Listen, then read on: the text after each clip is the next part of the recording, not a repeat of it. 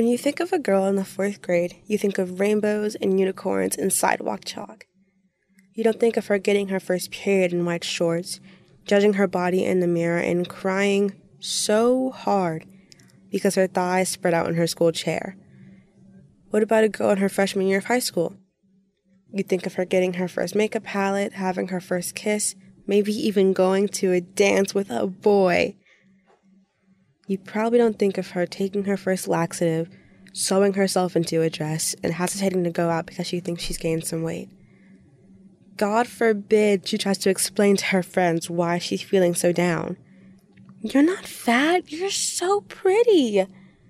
Words my ears know all too well. My mother would always tell me, It will get better, just keep living. But that's hard to believe when I wear the same jacket every day, just hoping and praying no one will look at my body.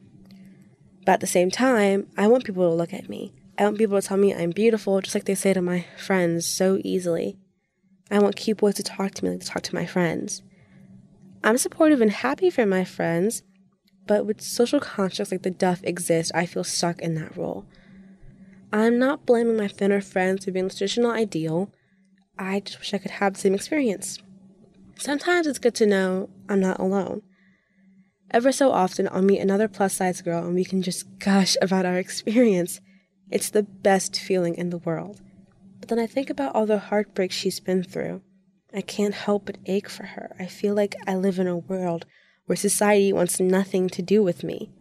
I'm not useful if I'm not beautiful. I don't think it's necessary, and yet I feel like I have to take an extra step every morning just to be seen as decent compared to my friends. Waking up at 4:30 a.m. each morning to do a full face of makeup, so maybe, just maybe, a boy will look at me. Maybe a boy would come talk to me, but they never do. They look right past me, and I don't exist.